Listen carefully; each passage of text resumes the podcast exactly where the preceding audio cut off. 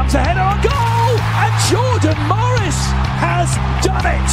Appealing in vain for offside, the Chicago Fire defenders, Jordan Morris from the doorstep saves the day for the Sounders.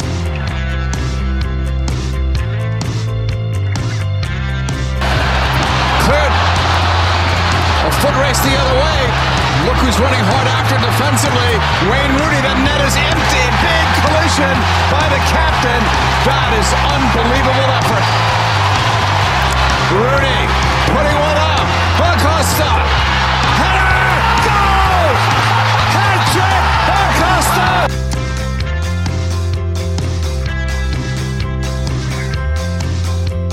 Paul picks it up. Paul's cross. Ibrahimovic! Oh, are you serious? It doesn't get much better than this, folks.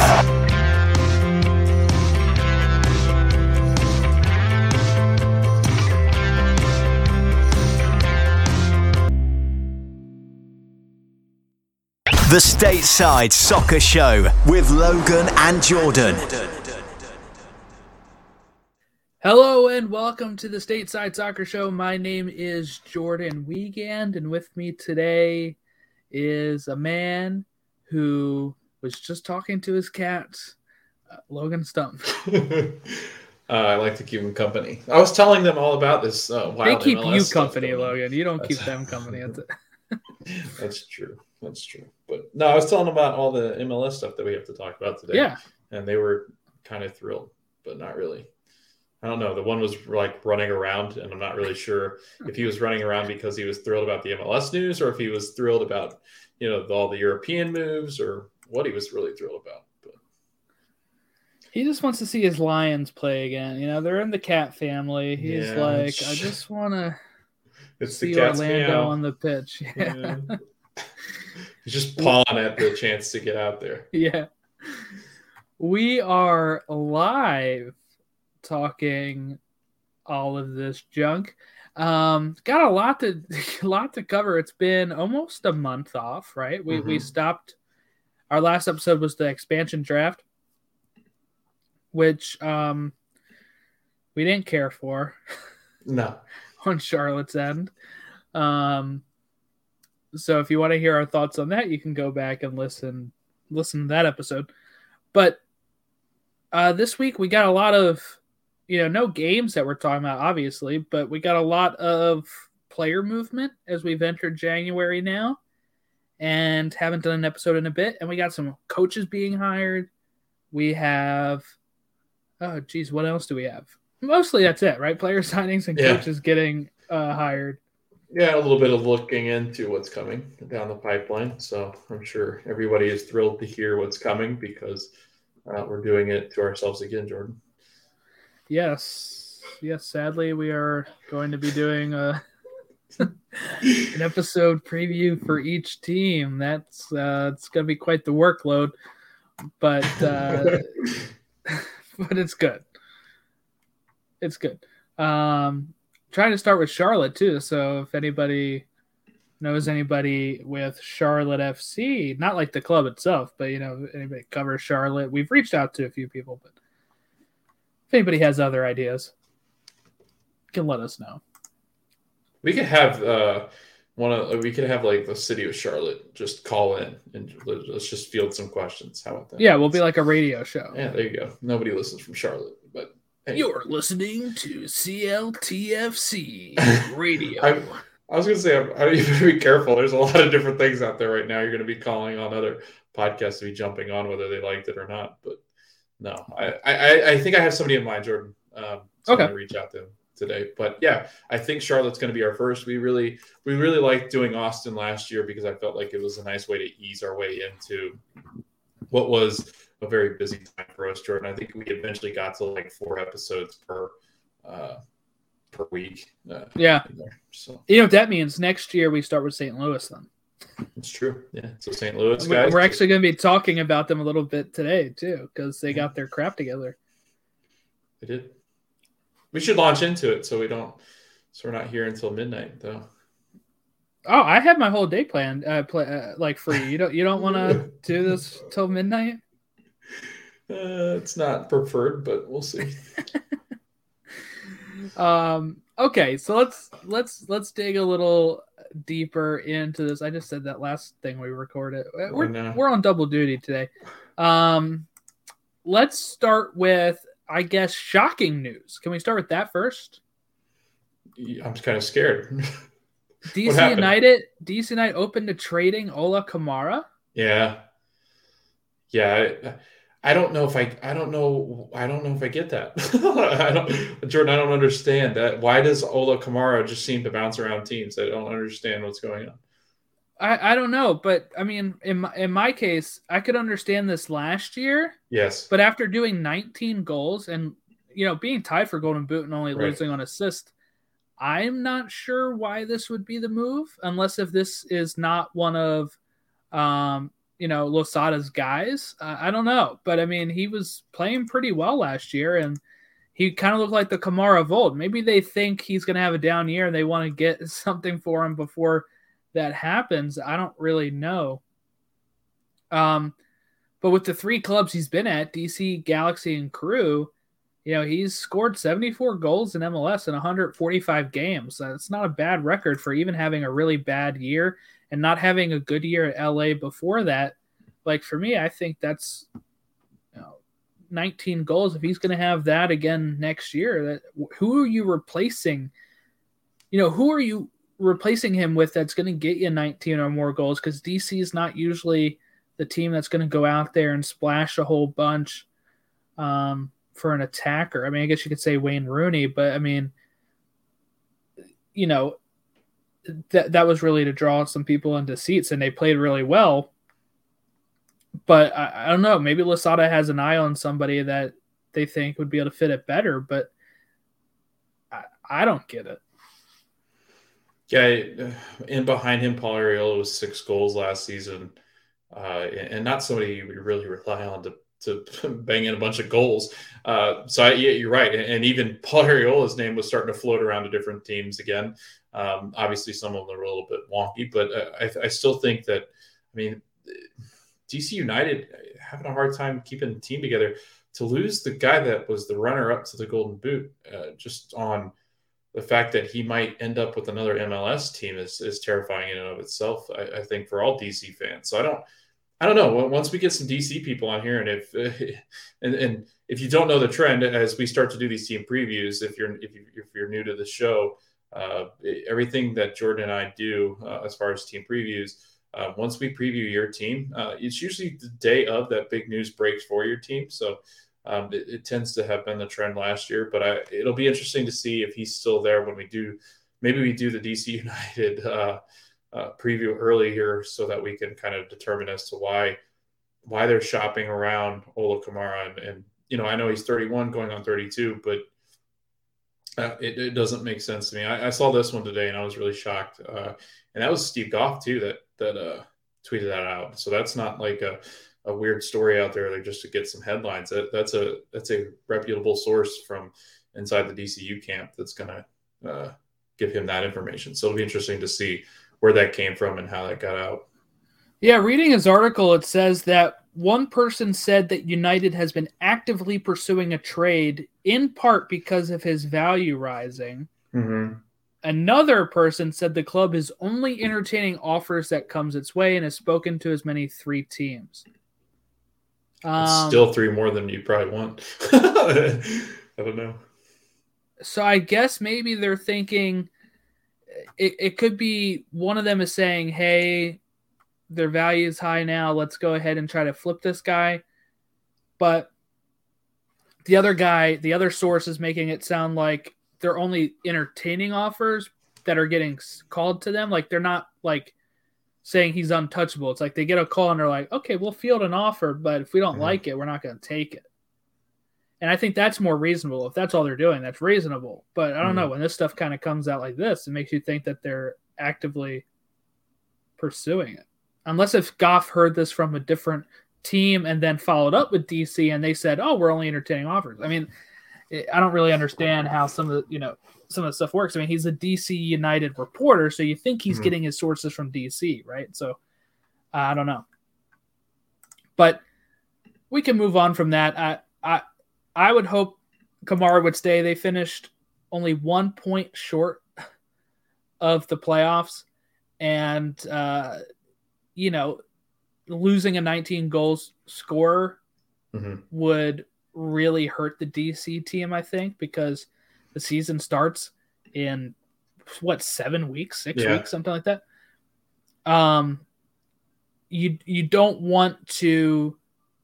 You're going to get somebody else in that's going to learn the SADA system and it's going to be as productive or more than 19 goals. Mhm. So, for me, I think that would be a little rough uh, on them. But I guess we'll see how it plays out. We'll see how it goes. LA Galaxy signed defender Kelvin Leerdam as a free agent. Leerdam was with Cincinnati uh, before, and uh, just a good. I mean, not not Cincinnati. Sorry, Inter Mi- uh, Miami. I was confusing two bad Eastern Conference teams. Um, but you have. Uh, he- he's also been on the Sounders. Uh, but he, he joined Miami last year. That was his only year in Miami. Mhm. And going to LA, I think that's a good pickup for them. Get a nice, you know, I, I think LA could use some more defenders. So I, I think this is a good move for them. What do you think? Yeah, you got some depth in there now uh, and some experience depth. I, I know that people have always really liked when Kevin Leerdam has made his way to their team, and I I think that this is a, a good pickup for them. I think it's good experience. Um, getting away from the Miami situation uh, is probably ideal for him, and heading to a Western Conference team that really, really needed to pick up some defensive pieces just because of how bad their defense was last year. Um, when you're looking at goals allowed, um, LA Galaxy were giving them up at an alarming rate. And had it not been for Bond and goal, I, I think that they end up conceding a lot more just because he stood on his head. I think Jordan, you and I talked about whether it was him or Struver. That was, uh, I think we talked about them more than anybody when we were talking about goalkeepers last season. Um, 54 goals given up, and that was tied with a bunch of other teams that had given up 54 goals. But in that company, you've got teams like FC, uh, Cincinnati, or sorry, no, sorry, I read that wrong. Chicago Fire, um, DC United, uh, the Dynamo, RSL, and San Jose, who uh, historically lately have been just abysmal uh, in the defense. Um, so yeah, it, it it's tough because you, you you look around and try to find some pieces to to kind of sew in there together. Um, it'll be interesting to see what the Galaxy put together. Uh, and you know, going forward, uh, the Galaxy needs some more pieces. Uh, they're still uh, without a couple key contributors, so it'll see it'll be interesting to see what they put together this offseason. But I like this move so far. It's their first uh, of the offseason, so we'll see uh, what else they have up their sleeves. All right. Yeah. Um, in other veteran news as well, San Jose signed Jan Gregus from Minnesota United. Uh, Gregus goes into the reentry draft. He was selected by San Jose in the reentry draft.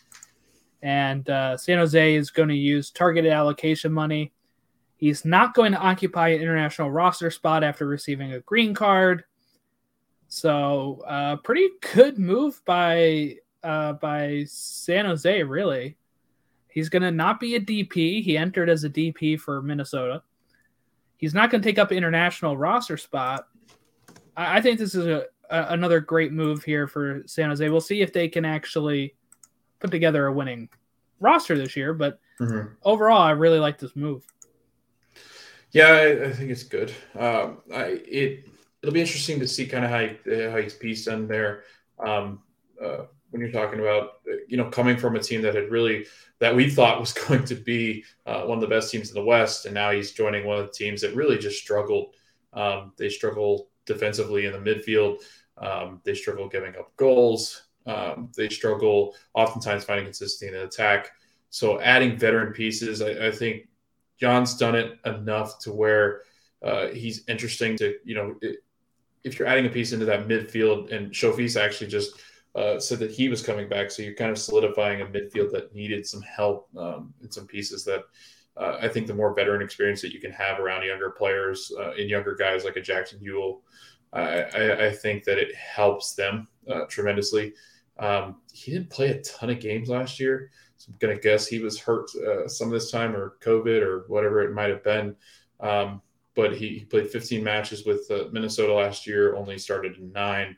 He had played 18 and started 18 uh, in season prior in 2020, and he played all 30 matches in 2019. So he's he is kind of coming down off of uh, a, a team that really just used him as a backup depth piece, but it seems like when he steps into San Jose, he's got a lot of work to do with a, a midfield that just they're they're part of the reason why they concede so much uh, and don't attack with great threat. So I guess we'll see how that works. But I don't see him. I see it as a nice piece just to put some experience around. I don't see it making a huge difference with San Jose. John Nelson, defender, goes to Cincinnati in the reentry draft from Dallas. Bryan Acosta goes to the Rapids from uh, Dallas. Brady Scott goes to the crew from Austin. He's a 22 year old goalkeeper. Um, Gregus, we talked about Eric Dick from Columbus Crew goes to Minnesota. And Robert Beric, chosen by Sporting Kansas City, mm-hmm. uh, which I thought was a pretty interesting move here. I wonder if that means like somebody like Pulido, Russell, or Salloi are leaving, or if they're going to have a crowded four strikers here. I know he had been linked to a bunch of teams in Europe again, so I yeah. don't know. I don't know if maybe maybe like he won't actually go there. I don't know. Them. Yeah, maybe flip some value, but yeah, I thought it was really, a really interesting move. Um, because I thought Salloi, I mean, he was arguably one of the best players in the league last year. Um, Pulido you know he's always had issues with injuries.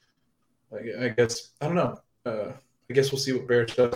I, I I don't think he suits up for Sporting Kansas City to start the season. So that's just a guess. That's a wild guess. I haven't done complete research, but from what everything I had heard, Beric was almost bound and determined to end up in Europe again. So I thought, but I think usually if they're picked in the reentry draft, they have they to. Have yeah, or or maybe like if he hasn't signed the deal, then maybe they'll get some sort of compensation. I'm not too familiar with how it works, but yeah, I guess we'll see. Um, I guess it's not worth anything. You know, like they're thinking, well, we'll pick him in case if he plays with us, and if not, well, uh, he he just leaves and we retain his rights or something. Mm-hmm.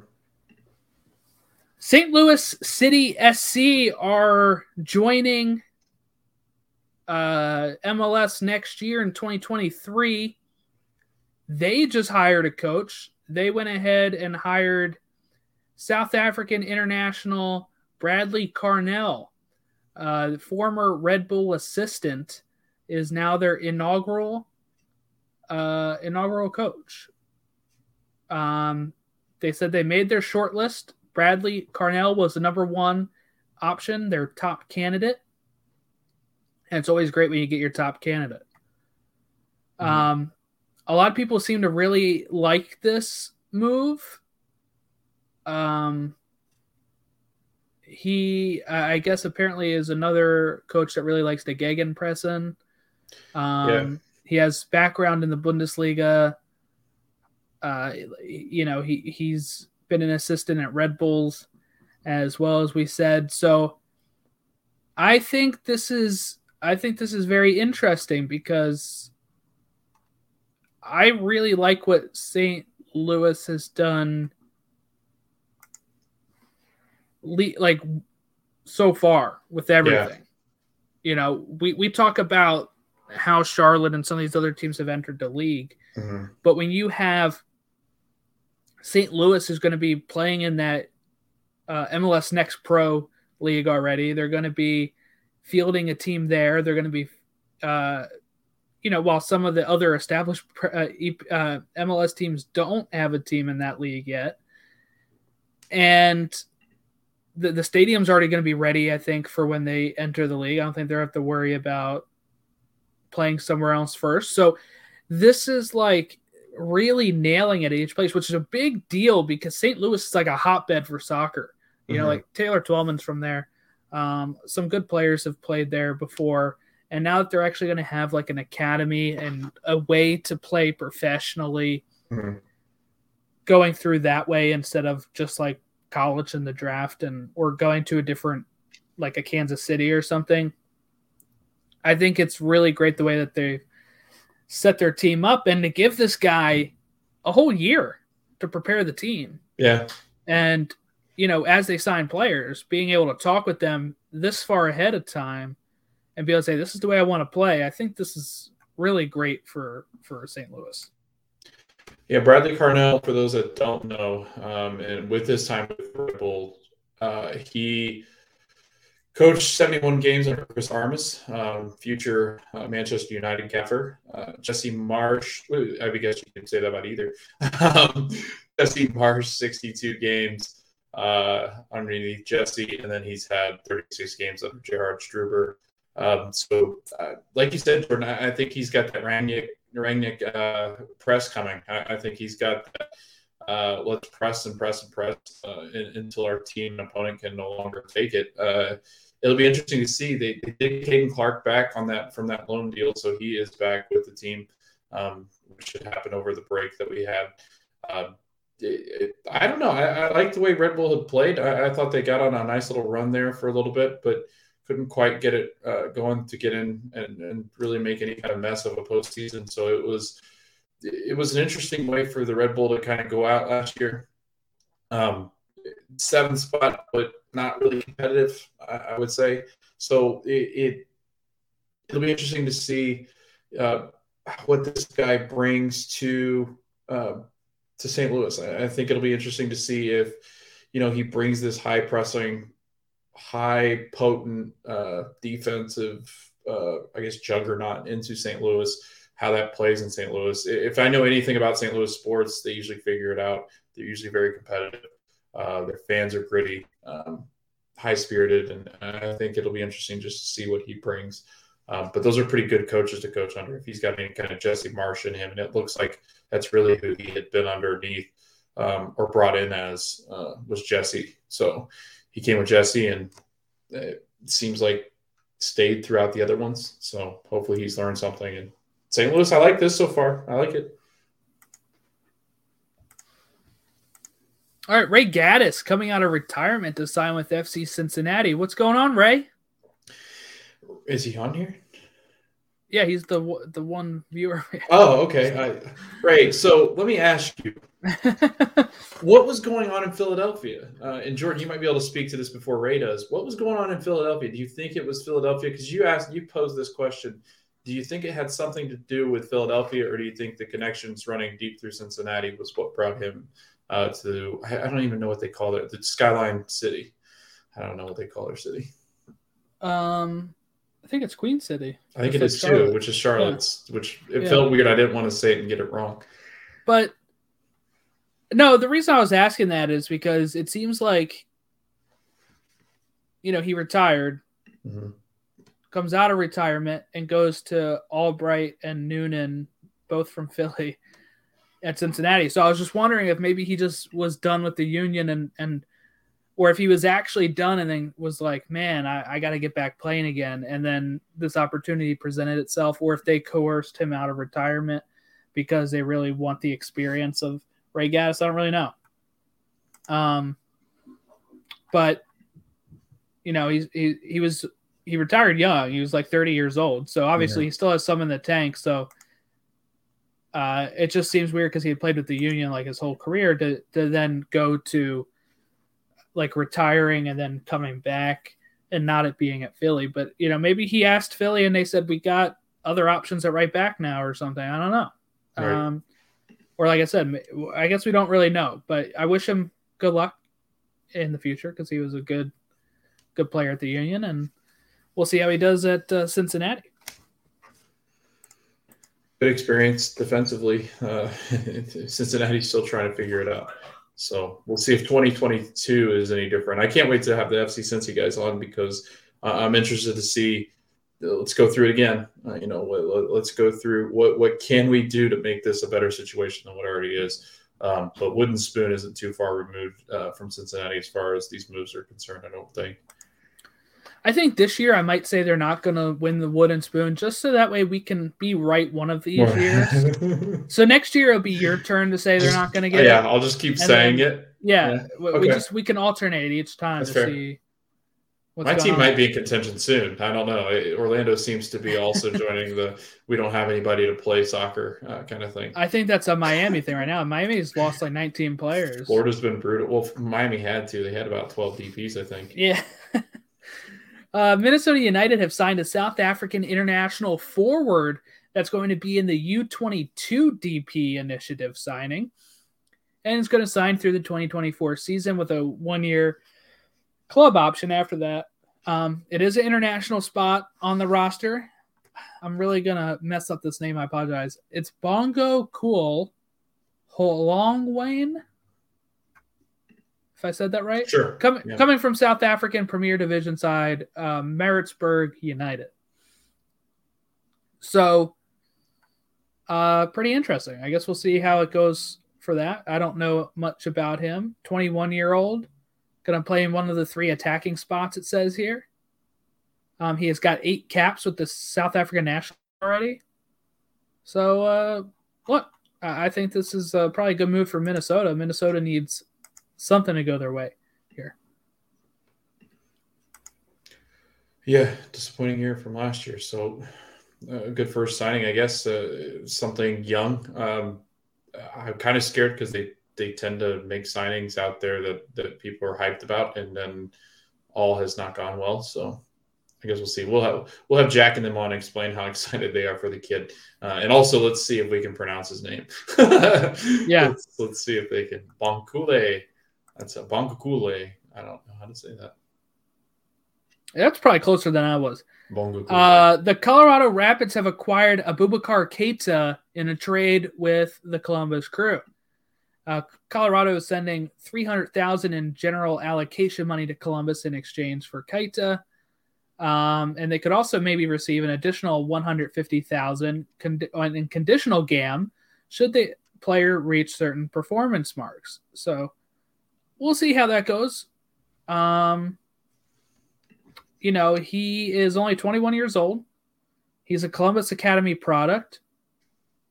Seems like they've kind of given up on him easily here, unless if the money was just too good to turn down. I don't know.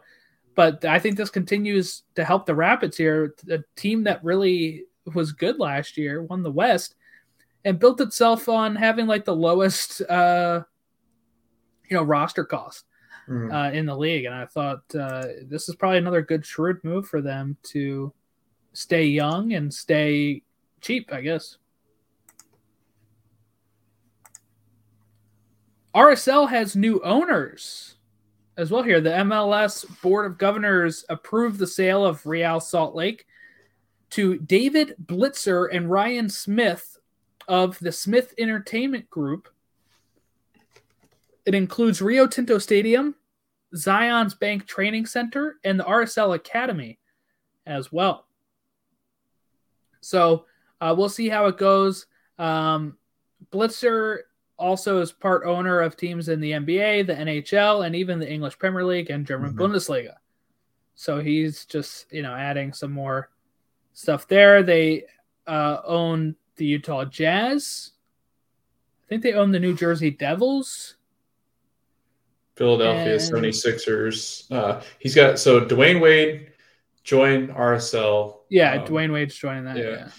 Uh, Smith is the techie that is a billionaire that owns stake in Palace, Crystal Palace, that is, in the Premier League.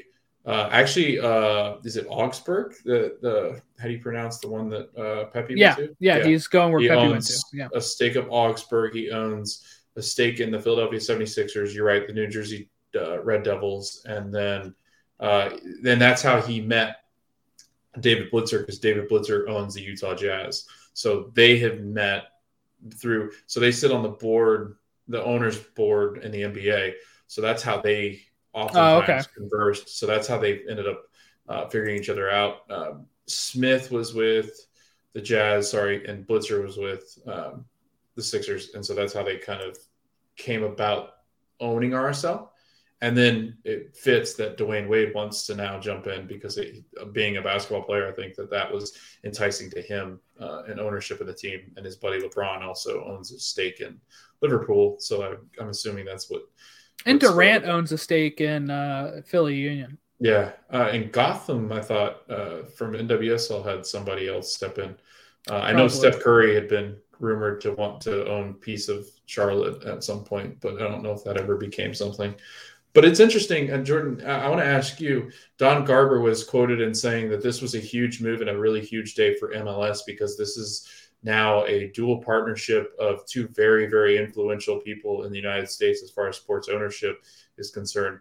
Do you think that this is a really huge step for the MLS as far as uh, ownership and American ownership at that, and you know, getting this game up in this league up to where it needs to be? Because now we've got the talent. Now let's just get it on, you know, a huge stage like some of these other sports. I'd say league wide, no. Yeah. RSL wise, this is big. Mhm. Uh, they're not going to get moved. Blitzer's committed to Utah, he says. Mhm. I mean, he has the Jazz there, right? So probably zero chance of them moving.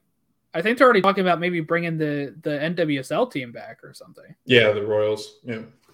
So for me, I think this is big in their regard because one, they're also probably going to have deeper pockets than they did under Hansen, and they'll probably be able to maybe actually start putting together a team to to actually compete. Mhm.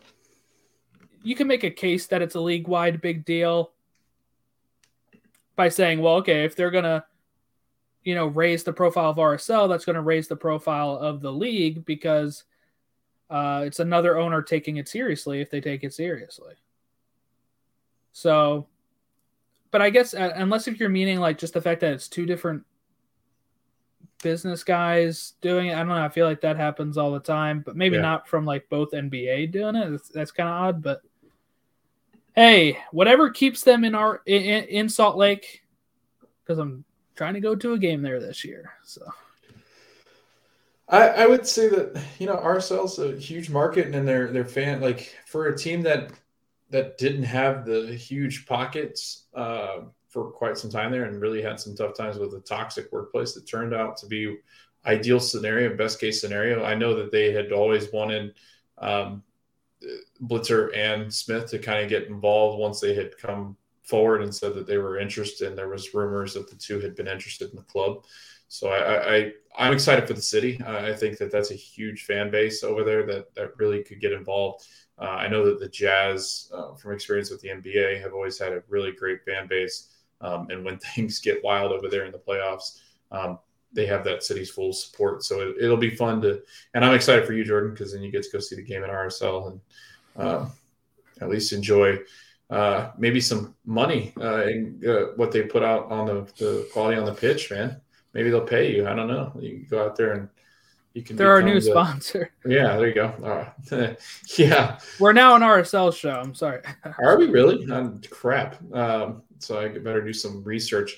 Um, Albert might not be there much longer, but that, that's Yeah. the- Uh, New York. City FC have sent James Sands to Rangers FC in Scotland on an 18 month loan through June 2023. Uh, they hold a purchase option. It's a little odd how long the loan is, but maybe they're trying to manipulate cash to uh, spend more money or something. I don't know. A lot of teams do that. But what do you think? Good move for James Sands. A lot of people don't rank the Scotland League that high, but it probably puts him in a better pro, like a better spotlight for maybe another move somewhere else.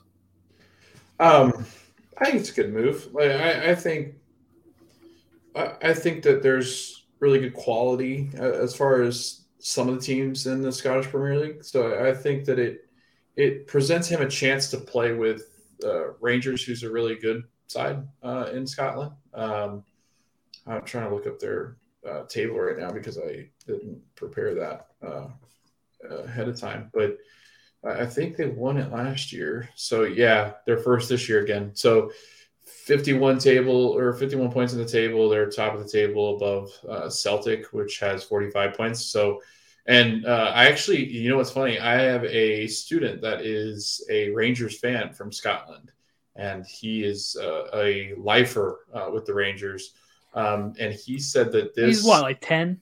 He's no Jordan. He's 16. Okay, easy. All right. Um, No, but it, it's lifer funny. at 16. Yeah, it's a lifer at 16, dude. All right. That's 16 years. That's pretty impressive. All right. Um, but no, it, he was talking about this move and he was like, uh, some dude named Jason Sands is uh, headed to Rangers. I said, You mean James Sands?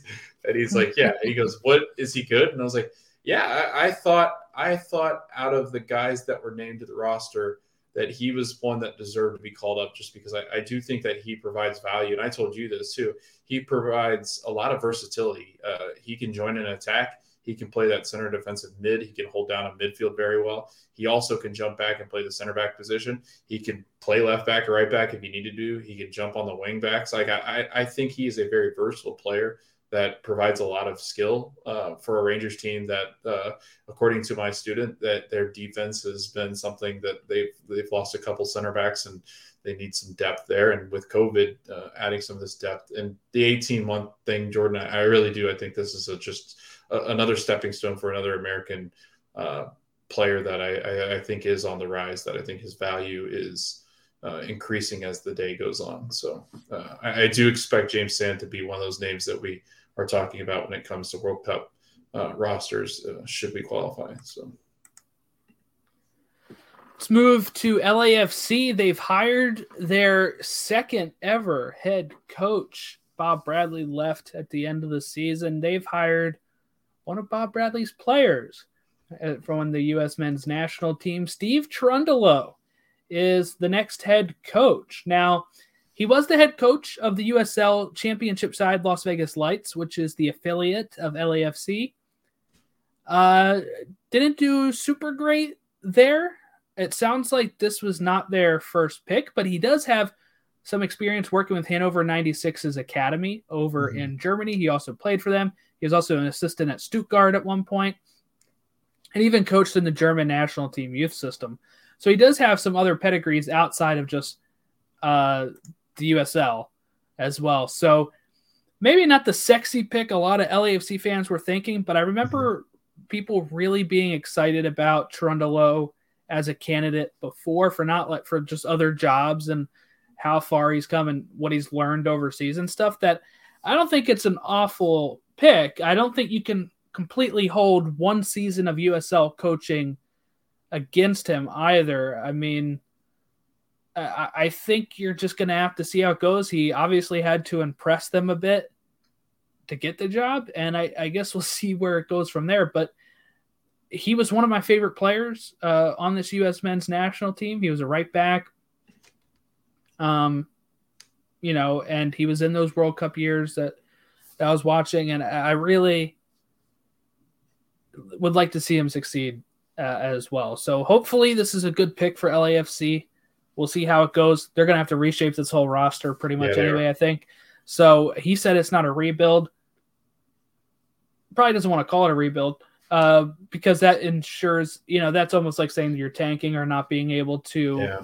put together a winning team. They could still, with their money, put out a winning team with a rebuild. Um, but I guess we'll see how it goes. I don't know. I I think this is one that we have to wait and see how it goes uh, I don't think we can probably accurately judge it after this season as well. I mean, the, when you make a hire like this, you're kind of committed for a more long term approach, I feel like. Yeah, this is very much a wait and see because we just don't know enough about him. I, he's coached in those systems, but you know how, how much has he really how much has he really learned is always a question when you've got coaches like this that are stepping in and really getting their first service time as a manager as the boss um, you know their first year stepping in, not knowing some of the guys, not knowing some of the pieces that are going to be there. Um, they did make a good move with uh, the Charlotte draft uh, and getting Tajouri-Shradi. I, I, I, thought that was a decent move for LAFC, who have been in kind of a weird funk. Arango has, has been really good, but they've also got some really eye-opening um, ship outs that they, they have not brought back. Um, you're talking about guys like Raheem Edwards, who was a nice piece to have. Um, Pablo Sisniega, who was you know a, a keeper that isn't top quality, top class, um, but he did provide some stability when needed. If he if you needed to put him in and have him, you know, spot a start here and there. Um, so they'll need to go in and get a backup keeper. Um, I, I, thought that the uh, biggest concern for LAFC um, going into it was Eduard Atuesta. I thought honestly, I thought that move instead of going to Palmeiras, I thought that move was going to be over to Europe because I do think he's that good. Palmeiras is really good in Brazil, but I, I think that's a huge loss. I mean, that that's massive. Um, and, I thought probably one of their best players last season uh, was Atuesta, and I, I, thought he just was a reliable player in that midfield. I, I thought that he was able to you know, join the attack when needed, but he really controlled the midfield for LAFC, even though it wasn't as sparkly clean as it should have been. Um, they really struggled defensively last year, like we talked about. But Tristan Blackmon, Atuesta is missing. This team, like you said, Jordan, they don't want to call it a rebuild because it's LA and it's a big market and they've got a lot of money to spend. They got some DP spots that they can fill, but uh, for all intents and purposes, it's it's a rebuild. Yeah, when you have most of the team be different, it's technically a rebuild for me. You know, it, yeah, it may not too. be it may not be a long Chemistry, rebuild. Really. You may it, not be going through like a Baltimore Oriole rebuild, but you're going yeah. through a you're going through a rebuild. Yeah. Um Caden Clark being loaned back to the Red Bulls from Leipzig for at least the first part of this season. Um I think this is good. I don't know if he would have immediately gotten to this Leipzig team I think him playing is going to be better than him not playing. So for me, I'm totally fine if it takes him coming back here. I don't think he really tore it up last year the way he did when he first came in in 2020. When he first came in in 2020, mm-hmm. scoring like some amazing goals and stuff. This year, I don't think he had as much success with the Red Bulls. So, yeah, come back here, play a little bit more, and then in the summer or next winter, you go over there and you're, you know, you're even more ready, I think, for Leipzig. Yeah, 17 years old or eight, going on 18 right, he's old. 17 right now. going on 18.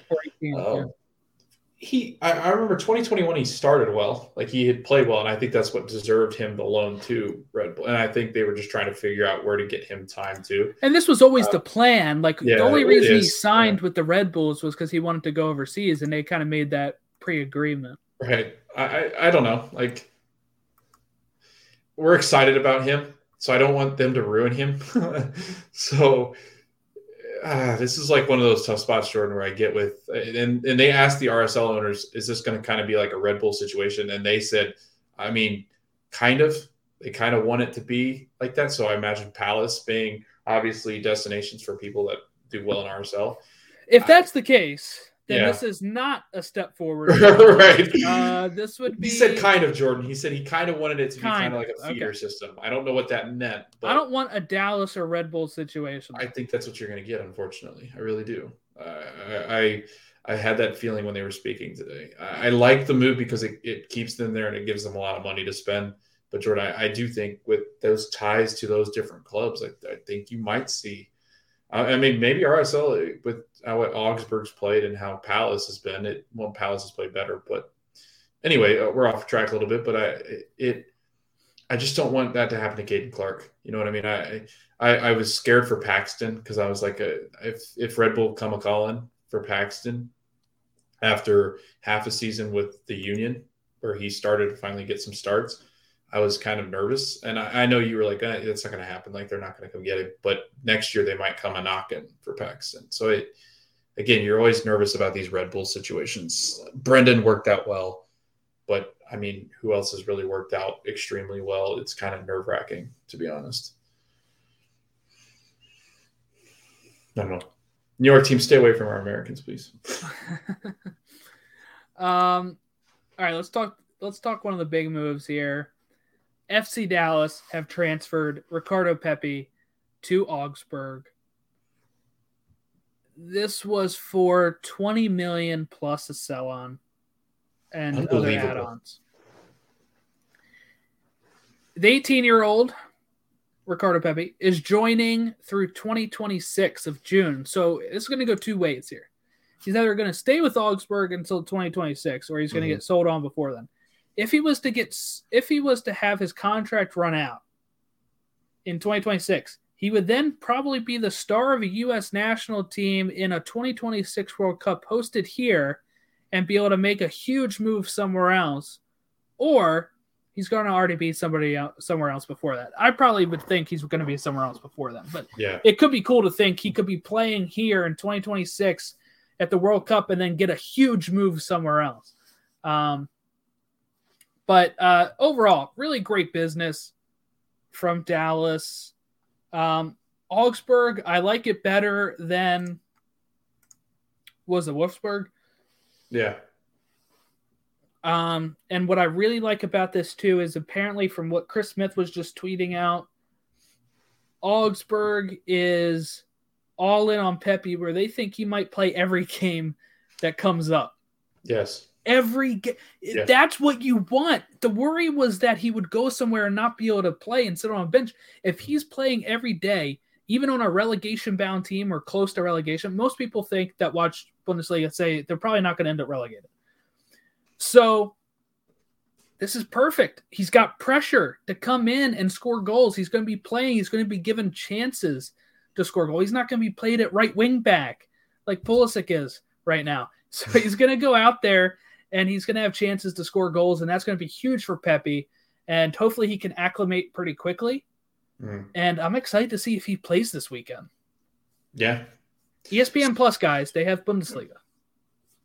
Get it now. Like get it now while you can, because there, there's a lot of exciting things coming. Well, they don't through. run out, so you, Yeah. you, you're never gonna. No, get it now Uh, while you can, Jordan. Okay. They might raise the price. Disney does that. Okay. that's true. That's what I meant. Not the I didn't think that Bundesliga was going away or Disney Plus was going away. No, ESPN Plus uh, are like, no, we can only have you know Yeah, three sorry. three million subscribers. Yeah, Sorry. sorry, we have to put a cap on that. But uh, yeah, Jordan, uh, fifteenth in goals scored in Bundesliga. They have seventeen goals, um, and this is really bad to compare this to the top goal scoring team in the league. So I'm going to go below Bayern Munich, and Dortmund uh, has scored thirty nine. Um, so that's a huge gap that they're trying to fill in with 13 goals in MLS. How much has Bayern year. scored though? I just want to know. 54. Jordan, Jordan, listen to this. This is even better. 54 goals. How many matches do you think they played? Don't look. Uh, how many do they play? They play less, or they play less, right? They don't play 38. They play They play less. 36, right? Yeah. I'm gonna go. They've played 17 games. You're right. That's exactly What? right. Really? Yeah, yeah. That's exactly right.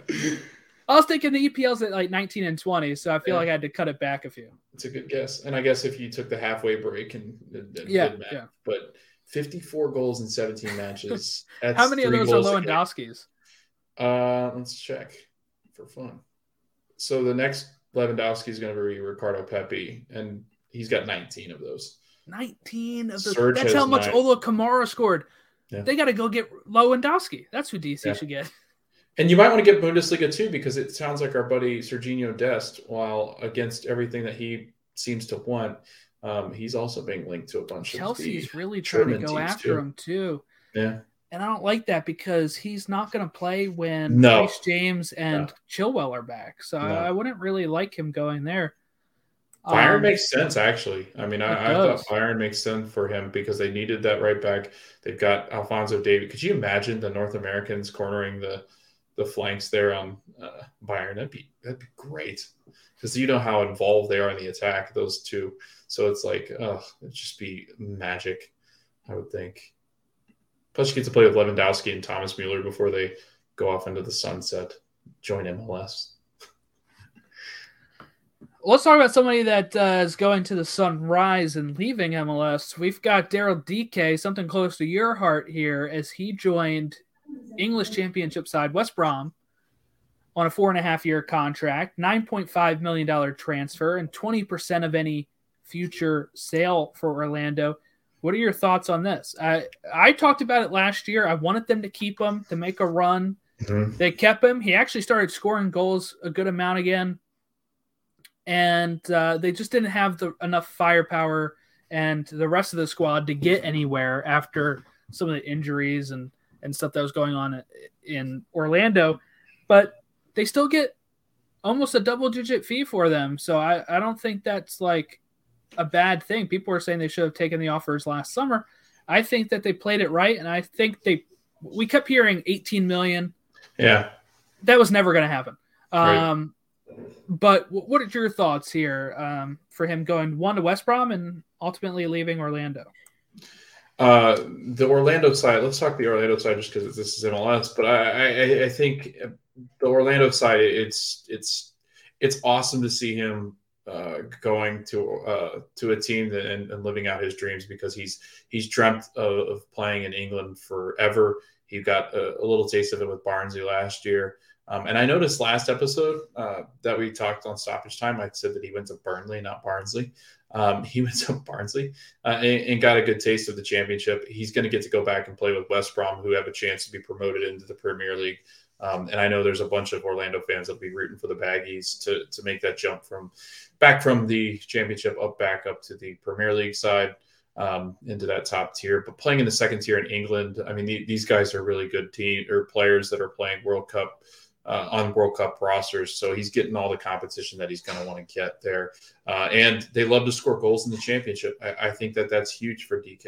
I, I, think moving over to the West Brom side now, uh, a team that has really struggled to score um, in this season uh, alone, it, it, it is huge for him to come in and step in. Callum Robinson uh, is their leading goal scorer um, uh, as far as, or sorry, not their leading goal scorer, second leading goal scorer, but somebody who he'll be replacing like for like um, because he plays more of that uh, forward role with Karlan Grant uh, up there in West Brom. Um, so I think that it it's a great spot for Daryl to come in because of his run last year with uh, Barnsley uh, and the goals that he's allowed to score. Um, I think that the championship suits him because I think if you're going to look like for like for leagues, I'd say the championship is pretty close to what MLS does um, as far as uh, high attack uh, and then you know some defenses are really good, but uh, they're known mostly for their attack and getting out in, in a fast-paced game. And I think that that suits Dike very well. West Brom really struggled to score last year when we were covering them in the Premier League, and, and kind of looking at what he's going to do here. This is huge for him. He is behind Ricardo Pepi though, Jordan, and I, and I think that's also where the, people are mad about the value. But I think that that's realistic. He really did struggle when he came back, and, and he's had some injury issues he's had some issues of staying on the pitch. And I, yes, I know he's played about 900 games in the last year, but he does. He, he tends to go quiet sometimes. He did with Barnsley. Um, they made a nice push with him, but he did. If you don't remember, if you look back at their games, once they started to get closer and closer to that promotion playoff and that that, that push towards Premier League, he did start to fade, and he actually did not start uh, in that last game that he played with Barnsley when they got knocked out. He was uh, came in off the bench, so he did kind of get quiet and he's had that tendency. Whereas Ricardo, he sustained it the whole season. And I do think Ricardo has more uh, leverage because he's played well in World Cup qualifying. I think that's also kind of jumped in his value. So I do think that Orlando got good value. But uh, I'm going to tell you, we haven't signed anybody yet. Uh, it's January, we got seven weeks, and it doesn't sound good. It's been pretty quiet on the rumors lately. Um, and we already struggled scoring goals. This is a huge hit for Orlando because we're losing Nani, Dike, and Chris Mueller, who really is your attack. So I, I, don't know where they go from here. Down. no idea. The the Wilfs are going to have to put the money where the mouth is. I mean, they've been talking about how they're not going to suck, right? I mean, I don't know what they really said. They said that they're not going to like that they're that they're actually they're not going to be a yeah all this kind of crap. Yeah, and uh, they're going to be a playoff team. That's what they call them. They continuously call them a playoff team year in and year out. So. So yeah, it goes just for stats and stuff. I mean, look, he scored nine goals in 19 matches for Barnsley. That's pretty good return. 10 goals for 18 matches in MLS this year. Eight goals in 17 matches of MLS's first year. I mean, he did really good. He's consistent, at least. Um, so why you say he goes quiet? I mean, he's he's pretty consistent. He's got a at least if you look at goals per 90 minutes too, about 0.63 is his average goals per 90 minutes.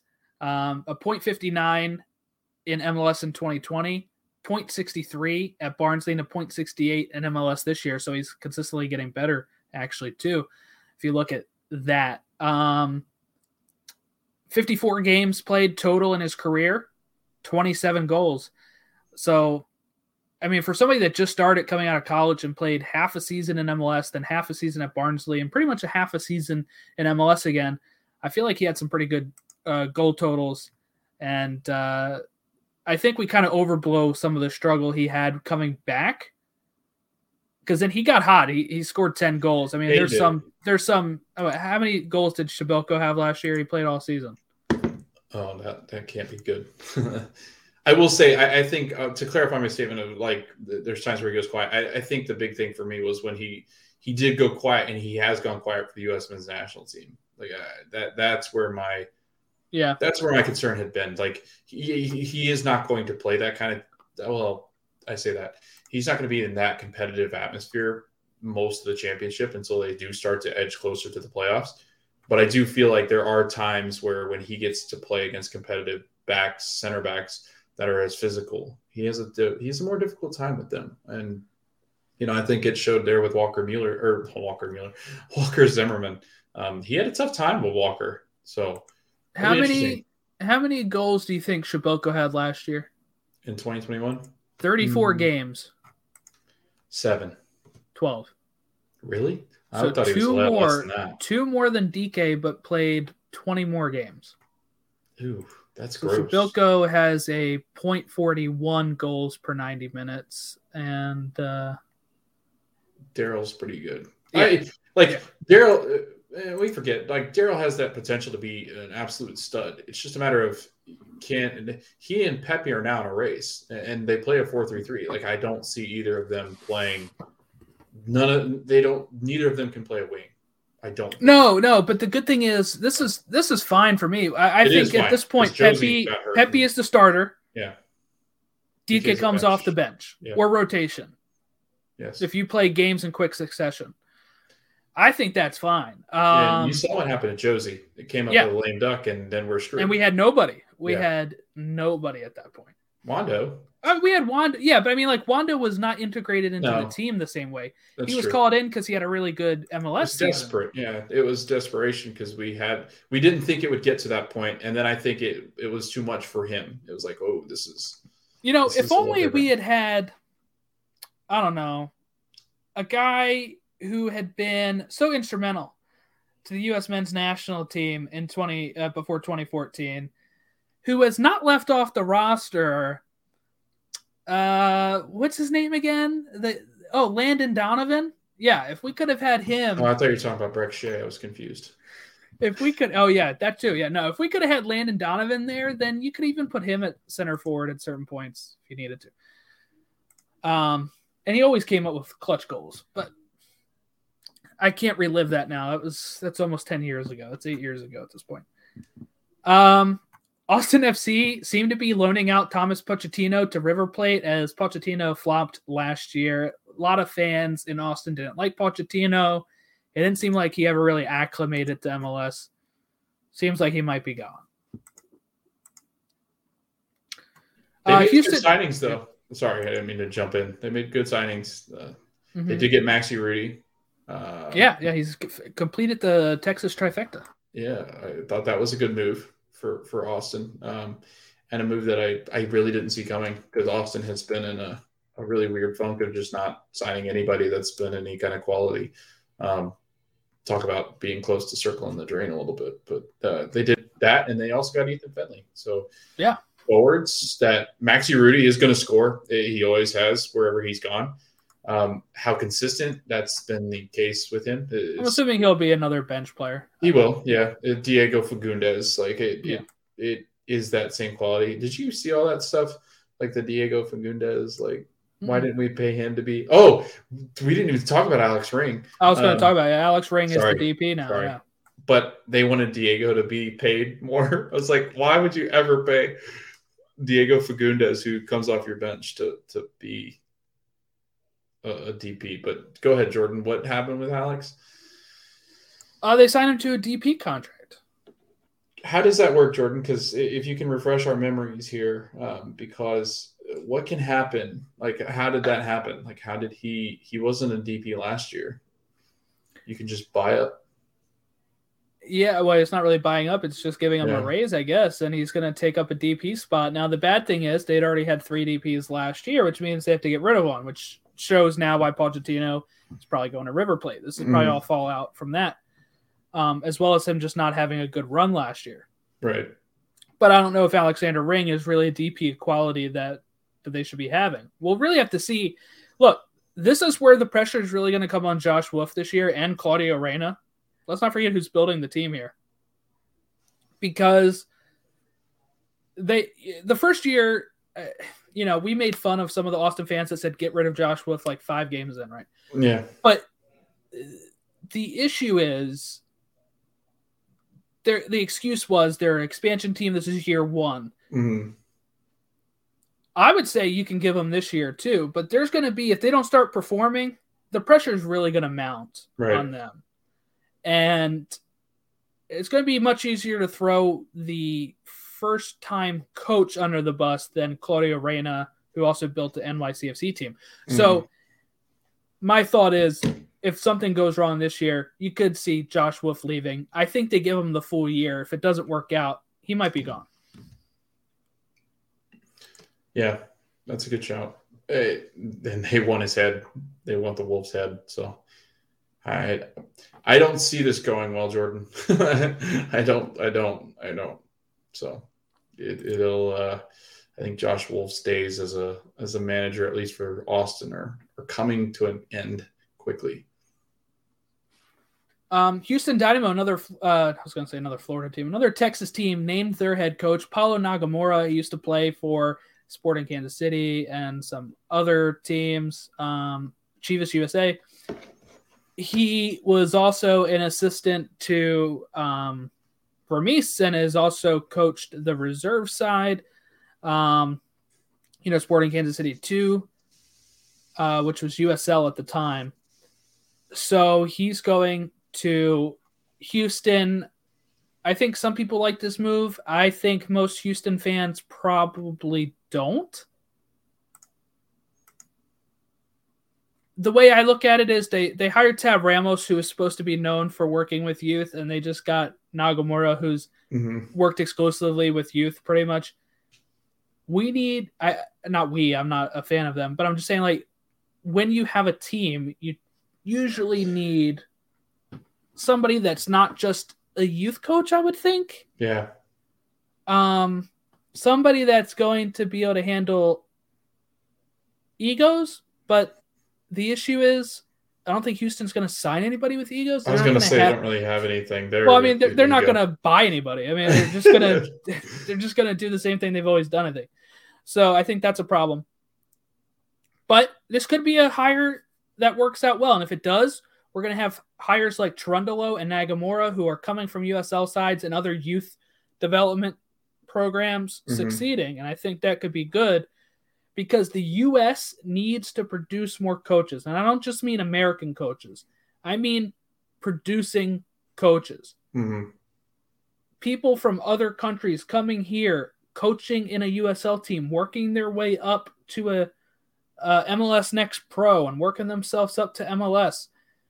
All of that stuff, producing coaches is going to be the next thing. American coaches and just coaches of all nationalities here. Because we're getting the players over there. We got a manager over there, Jesse Marsch. He he wasn't really given a lot of time, but you know that's the Bundesliga for you. So he's gone we got Chris Armas of Manchester United. Hey, I'm still riding the ship on that one. Okay.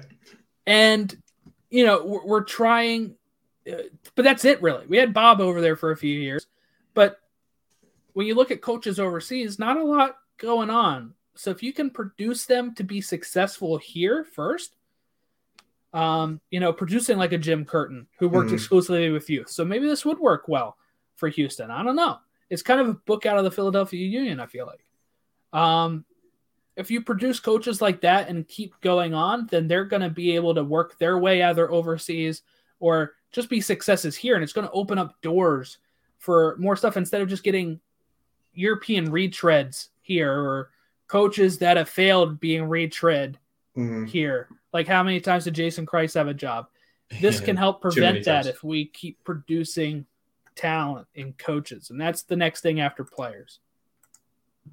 Totally agree with you on that. I, I like this signing, and it's it, it's low key, and and Houston needs low key. I think. Uh, Look, is Marvel. Yeah. Oh, sorry. Uh, forgot which podcast we were doing.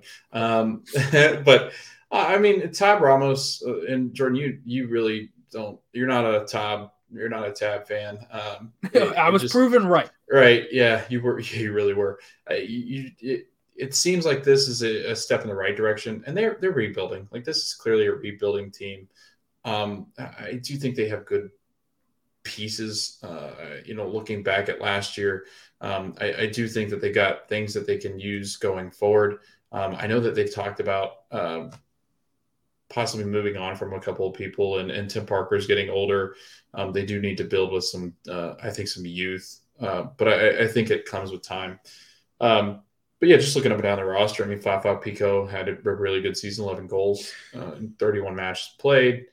Um, it, it, Darwin Quintero, I, I, thought was always a really good talent, um, especially when you're looking in the attack. Memo Rodriguez, who we highlighted last year as being an important piece, played pretty well, but but not up to par with what they thought he was going to play. So it it really is it has been a struggle for for Houston, bottom of the West last year. Uh, this is just one of those signings that if it works out, looks brilliant. If it if not, then I mean you're just basically back in the same spot you were in. So I don't know. This is progress, I think. So yeah, uh, so we got a few more things to talk about here. We got uh, Ozzie Alonso going to Atlanta United. I like that move. Don't want to mm-hmm. spend too much time on that. Um, but uh, we we didn't even get to talk the big one yet. So let's go ahead and talk about it, I guess. Lorenzo Insigne from Napoli to Toronto FC spending like 15 million a season salary on on Insigne. This is what the power of Toronto can do. We've kind of talked about it a bit. I think you brought it up another time about you know how much spending power they can have.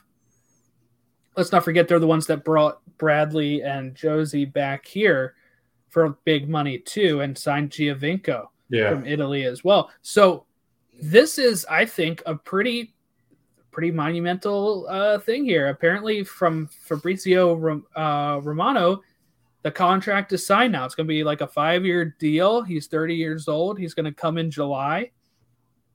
I might have to look to see when Toronto starts visiting teams around mm-hmm. here in the in the summer. See if I can see Insigne, or maybe wait until the next year. But I mean, I don't I don't know what else to say. I think this is a pretty huge move. I mean, I guess it is signed because I think Fab even has a picture of of him in the kit that doesn't look edited. Yeah. So I think this is official now. Uh, five and a half year contract. Uh, this is a guy that people were linking to big clubs in the EPL and other countries over in Europe. He just won a Euro 2020 championship last summer. Mm-hmm what are your thoughts, Logan? This is the biggest signing. This is one. Let me just say the biggest signing in MLS history is always going to probably be David Beckham. Yeah. But this is up there, and this is one that's happening a year into your MLS experience now. Something you probably didn't think was going to happen. No, uh, and I thought it was a joke when it it was uh, out there breaking. Um, I thought the rumors were just ridiculous. I thought it was just the Italian tabloids trying to be the Italian tabloids. So I, I did. I, I, thought it was just like, oh, he just wants more money, or you know, he, his time. I thought it was going to be one of those things where it was like when he is done with uh, the Serie A, he will then make a move over, but you got like five years to wait or something. He's 31 years old, uh, going on 31. Um, he will be, I think he will be 31. Yeah, he'll be 31 when he comes. So when he comes over, he's going to be 31 years old. Uh, that's not usually an issue here. Um, he's still really quick. I was watching play actually today. Uh, that's young. Yeah. I mean, 30, 31 is for, still young. Yes. Yeah. Some of these uh, players like come over at 35, like Gerrard or something. Right. Yeah. And you're, you're 31 too, aren't you? I'll be 31 by the time he comes over too. I was gonna say you and him will be 31 together. we were born the same year. It doesn't even feel real. right, and you just called him young, um, which Well, is good. it's you true. are young, Jordan. I mean, you get out there and just bang in a couple of goals. Four goals in Serie A. Uh, he had 19 last year. I'm not concerned, Jordan. I think he comes over here and torches the place up. I think, like, I really do. I, I Bob has a tendency, and you saw what he did with Carlos Vela, and Carlos Vela scores at an alarming rate when he's good. This has that same feel. I actually think Lorenzo's a better goal scorer. So I think this will be uh, a fantastic move. They'll move on from Soteldo, who many people were very excited about, but it just didn't look like it panned out. I do think there were some issues with him and some other players. I, don't think him and Pozuelo get along very well. Um, and, and I don't see them moving on from Pozuelo and Insigne plays that more of that position that you would see Soteldo in. So it, it, at least the spaces. Um, so yeah, no, I, I love this move. I, I think this is huge for the league. I actually think that other people see this, and if he starts playing well over here, like we've always talked about, this is really going to be attractive for other players. Uh, I do think we're going to eventually get Messi. I, I just think that that's written on the wall.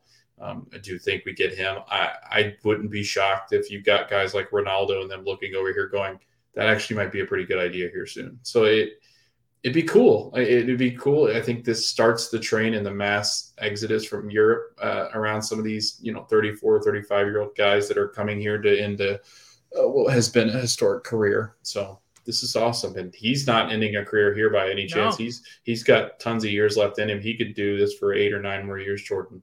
Uh, and Toronto could soon rise to uh, relevance again in the Eastern Conference.